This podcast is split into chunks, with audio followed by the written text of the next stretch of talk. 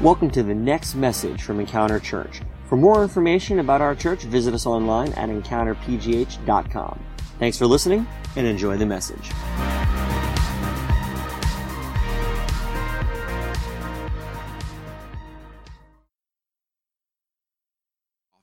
I found it harder to pay attention in class because it's the position that I found myself in. It's similar to if you try to work while you're laying on a couch or if you're laying in bed while you're working. The idea is, is that it's difficult because, because I, I wasn't, I, you know, I'm, I'm, I'm just in a position that is not conducive to learning, right?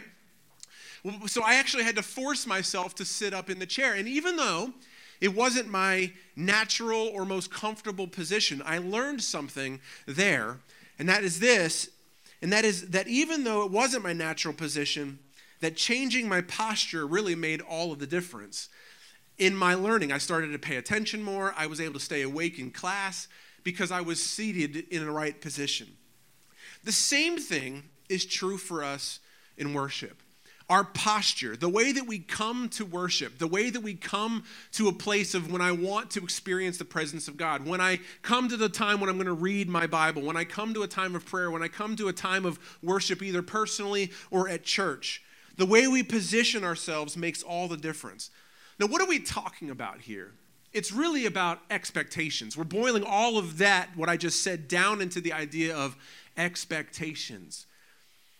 Anywhere we go, in any relationship, in any place, expectations will dictate our perspective. If I if I come home from work and I'm already frustrated from my day and I walk in the door and I have expectations that things are going to be a certain way in my house and when I get home if those expectations aren't met, my perspective of what's going on in my house is not going to be accurate. And the same thing is true with my relationship with my wife, or at work or anywhere. Expectations dictate our perspective. And I, our hearts, our minds, our attitudes, so many other things shape how we experience worship. Let me say that again. This is what we're talking about the expectations, okay? And what goes into those? Our hearts, our minds, our attitudes, and so many other things shape how we experience worship. And they will ultimately define the quality of the connection that we're trying to make with God. If I come to church, if I come in my own personal time of prayer or trying to connect with God, if my expectations, if my mind, if my heart, if my posture of worship, if you will, aren't in the right place, then my connection that I'm trying to get with Him is going to be weak. The quality of my expectation, the quality of that connection is not going to be what I'm looking for. And so, what I want to do is, I want to read through Psalm 92 one last time today. And I want to search for a couple clues to help us understand what our posture should be when we approach the concept of worship. So if you have your Bibles, turn to chapter or Psalm chapter 92. It's in the Old Testament. And I encourage you, by the way, read Psalms as regularly as you can. They're so honest. They're honest prayers, honest poems, honest songs that identify on so many levels with us in our everyday lives. In Psalm 92, he says this in verse 1 It is good to give thanks to the Lord to sing praises to the Most High. It is good to proclaim your unfailing love in the morning, your faithfulness in the evening. Oh, here's a clue, verse 3. I don't know how I knew that. It's bold. Accompanied by a 10 stringed instrument, a harp, and the melody of a lyre. Verse 4 You thrill me, Lord, with all that you have done for me! Exclamation point. I sing for joy because of what you have done. Oh Lord, what great works you do, and how deep are your thoughts. Only a simpleton would not know, and only a fool would not understand this. Though the wicked sprout like weeds and evildoers flourish, they will be destroyed forever. But you, O Lord, will be exalted forever. Your enemies, Lord, will surely perish. All evildoers will be scattered. But you have made me as strong as a wild ox. You have anointed me with the finest oil. My eyes have seen the downfall of my enemies. My ears have heard the defeat of my wicked opponents. But the godly will flourish like palm trees and grow strong like the cedars of Lebanon, for they are transplanted to the Lord's own house, and they will flourish in the courts of our God. And even in old age, they will still produce fruit. They will remain vital and green. They will declare, The Lord is just. He is my rock, and there is no evil in him. What do we see in Psalm 92 about the posture of worship? And expectancy. One thing is we see a man who definitely knows why we worship and the power of worship. Those were the last two weeks. We've seen that. But we also see a man who has spent years learning that how you come, that how we come, how we approach worship is what really matters the most. And so, our big idea today, we're starting the entire message around this central concept today. If you're taking notes, write this down. Is that the posture of worship should always be expectancy. The posture of worship should always be expectancy. We see it all throughout Scripture. How many of you have ever heard of you reap what you sow? Five of you. you reap what you sow. We will get out of something what we will put into something. Our expectations about worship will dictate what we get out of worship. If we want a meaningful connection with God, and we talk about that here all the time, if we want a meaningful connection with our Creator and we want His power to tangibly affect our lives and our circumstances, like we talked about last week, then the way that we approach worship is of critical importance. It has to start from a place of expectancy.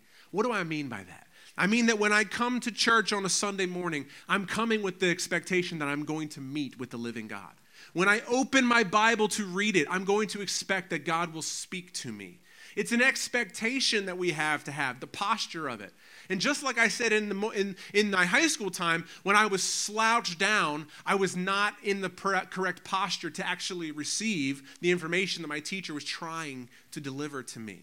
The same thing is true in our worship. The posture of worship should always be expectancy. So, what does an expectant posture of worship involve? I have two quick thoughts today. Two quick thoughts about what I think this passage of Scripture says to us about the posture of worship, an expectant posture of worship. The first is this. In verse 3, we see the clue. It says, accompanied by a 10 stringed instrument, a harp, and the melody of a lyre. An expectant posture of worship involves my body. Now, for some of us in the room, you're already thinking, what is he talking about? Does that mean he's going to ask me to clap my hands every Sunday? That's not what I'm saying. But it does involve our bodies. When we see in that passage of scripture right here, he's talking about playing a musical instrument. It requires his hands, it requires his body. To, to involve, to engage in an instrument involves him worshiping with something more than his voice or more than his heart. He was engaging with his hands, with his body.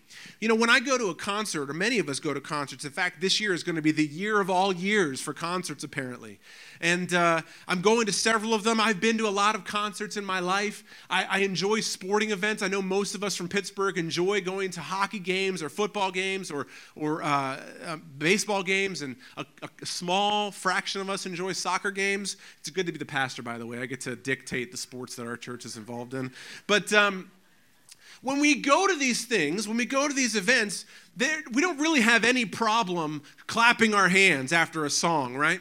Most of us don't have any, any issue with cheering when we, when we see a touchdown scored. Was a particularly incredible reception uh, by Antonio Brown. You know, we laugh at comedy shows. You know, we have no problem cheering at, the, at, at what's happening. When we go to concerts and we, we're involved in the song, we're bobbing our heads back and forth. We'll put our, our hands up in the air. All of that stuff is normal and natural and is considered to be acceptable in those types of situations.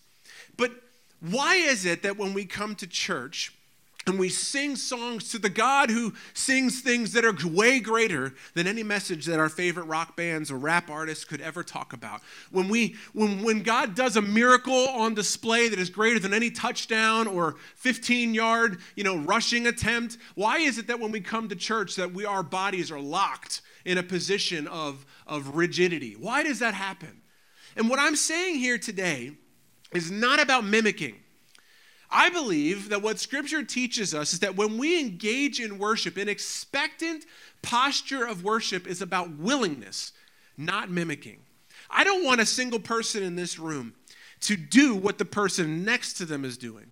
But what I do want is for us to loosen our bodies to the place of where we are willing to go to whatever lengths God calls us to, whatever we feel like doing. For some of us in the room, it's simply bobbing your head back and forth, like it might be moving to the beat just in your chair.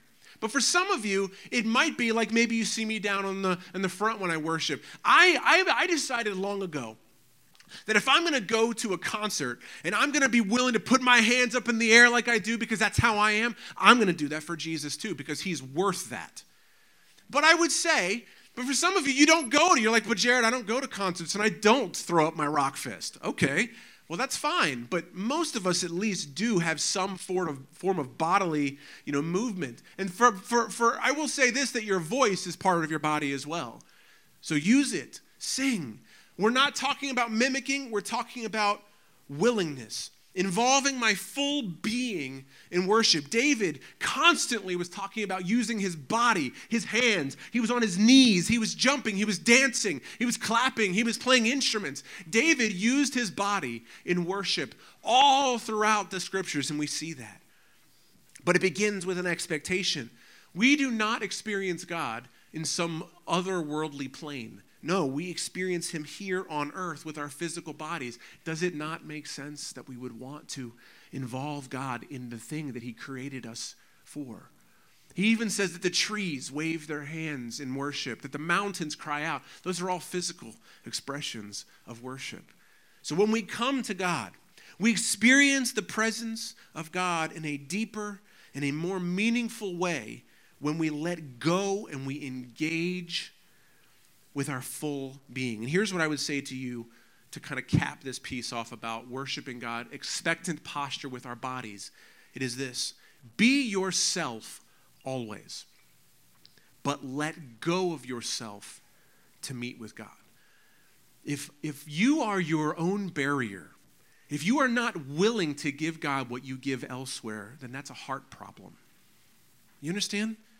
It's a place of, God, I want to be willing to, to give you everything.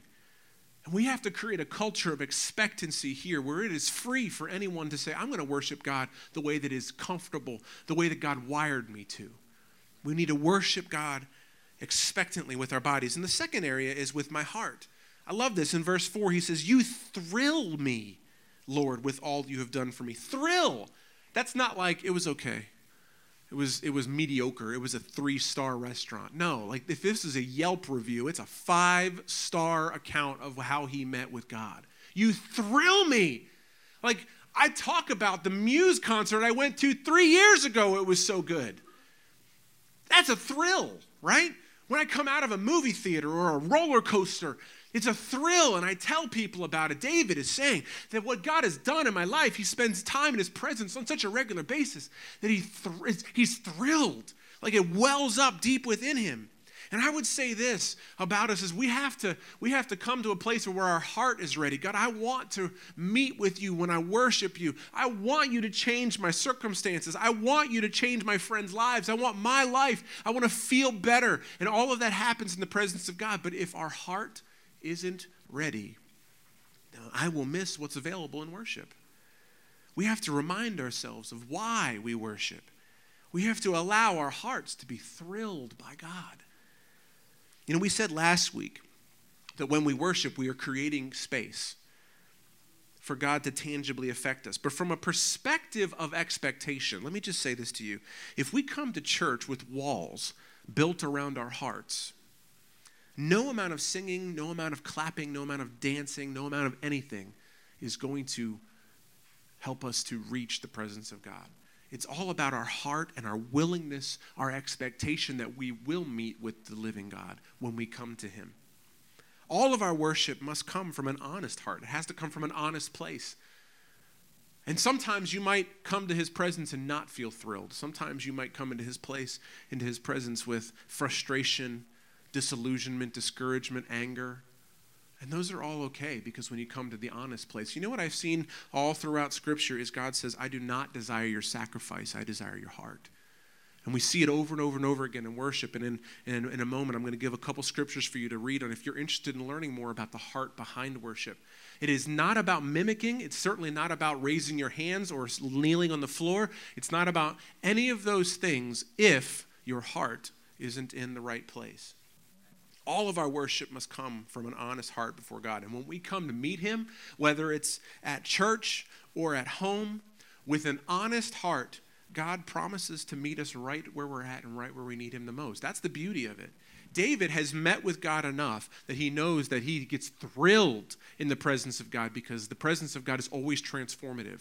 I might come into the presence of God frustrated, disillusioned, discouraged, anger, and all of those things, but I will leave a changed person. That's the promise of God every time.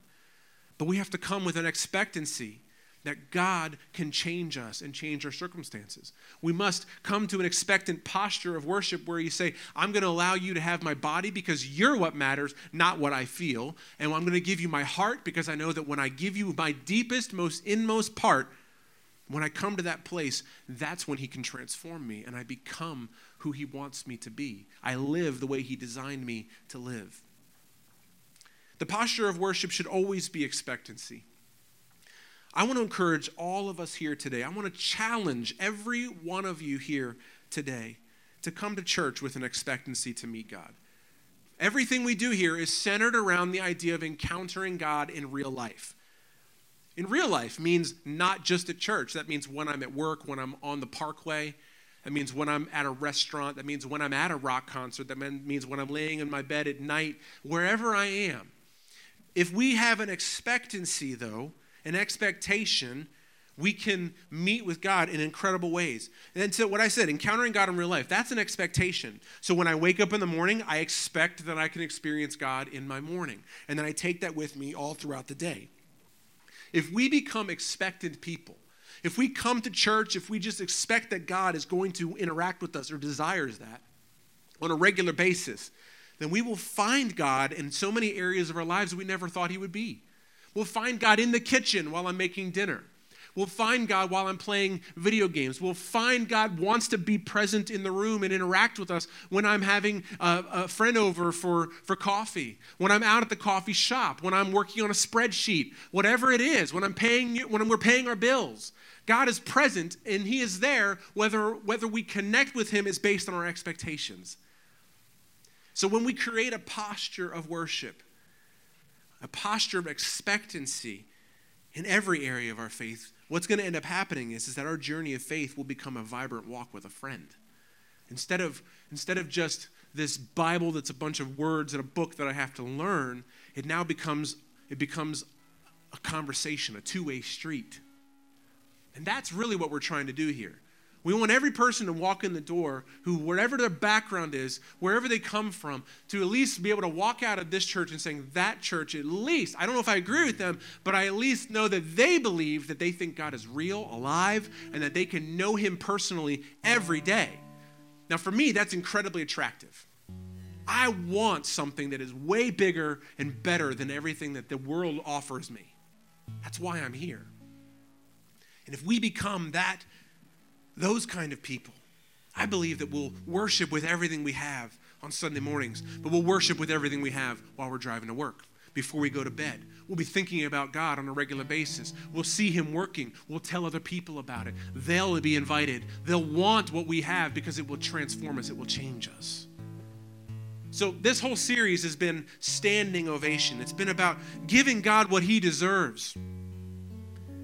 It becomes about an expectation when we give him what he deserves, what happens is, is that God then gives us what we don't deserve grace and goodness and forgiveness and love and mercy and healing and restoration and power. It's wonderful, it's incredible. What are some next steps? How can we take this along with us today? You know, in Encounter, we want to experience God, we want to explore faith, and we want to express publicly. So, how can we experience the posture of expectancy? The first thing I would say is we need to ready our hearts and our minds, our hearts and our bodies for worship. When we come to worship, whether you're at home or here, ready your heart and your body for worship. Be prepared to come into that place. How can we explore more about the posture of expectancy? If you're interested in the bodily side of it, Psalm 119 verses 120. Psalm 95, verse 6, and Psalm 149, verse 3, all of them talk about using your hands, your feet, your body to worship, using, engaging your physical being. But if you're interested in learning more about the heart side of worship, Isaiah 29, 13, In Deuteronomy 29 18, they talk about the heart behind worship. I encourage you to look at those, meditate on those scriptures. And finally, how can we express a posture of expectancy in worship? I would challenge you to willingly expand your physical postures in worship. For some of us, that means, you know what, taking a moment to sit in our chairs reflectively while others are standing. For some of us, that means let's, let's stand while others are sitting. For some of us, it means I want to kneel down next to my bed while I'm worshiping, while I'm praying, or I'm going to find a space in my office and close the door. For some of us, it's dancing, it's engaging in, a, in an excitement. For some of us, it's using your hands. The Bible talks about, I lift my hands in worship to you, in surrender to you. For some of us, it's things just, I'm just going to do what I do at a concert at church, whatever it is. The point is not to mimic other people, it's a willingness to bear ourselves before God. And I would challenge you, if you want to, to go deeper in your worship, I encourage you to stretch yourself by including your body in your worship. Let's, let's all stand together and pray together.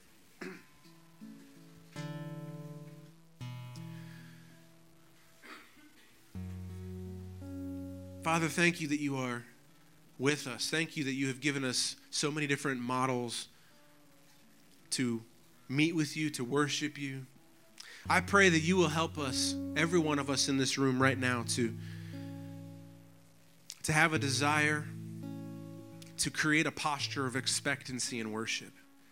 Every time a song is sang for worship, would we engage with an expectant heart? Would we engage with an expectant body? That we would be willing to open our hearts, willing to use our hands and our feet and our bodies and our minds and our, our whole being, every part of us. Would you reach to the depths of our souls? And would you come out of our fingertips? Let us just unleash ourselves for you. Thank you for this series about worship. I believe that it has, it has been challenging. I believe it's been inspiring. God, let us take it, take this with us throughout the year.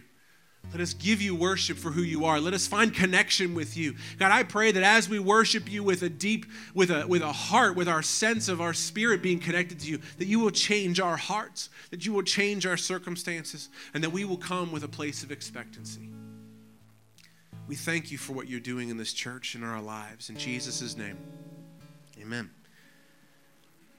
We're going to close our service now by worshiping one more time with our voices and give you a chance to express this with, with your hands and with your with your body with your mouth but also with your with your finances we believe that when we put god first in our giving in our in our finances that god promises to take care of us this is for for those who are a part of our family, our church family, want to give you an opportunity to worship God with your finances. We position it that way intentionally. That it's not an asking, but instead it's God, I'm giving to you because you deserve.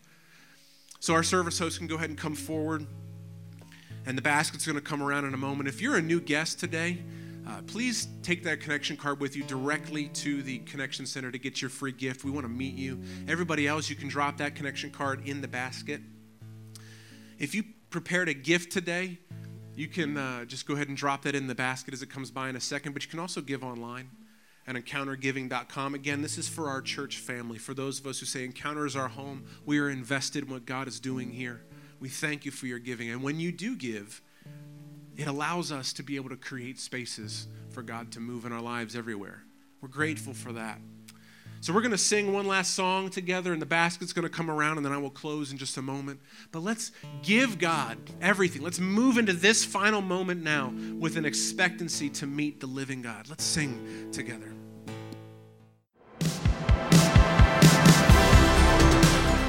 Thanks for listening to this week's podcast. If you call Encounter Church home, or if you'd like to partner with us to support the work that God is doing here, you can take advantage of our online giving option. Just go to encountergiving.com. Also, stay up to date with us throughout the week by following us on Facebook, Twitter, and Instagram at EncounterPGH. Thanks for listening, and we'll see you next week.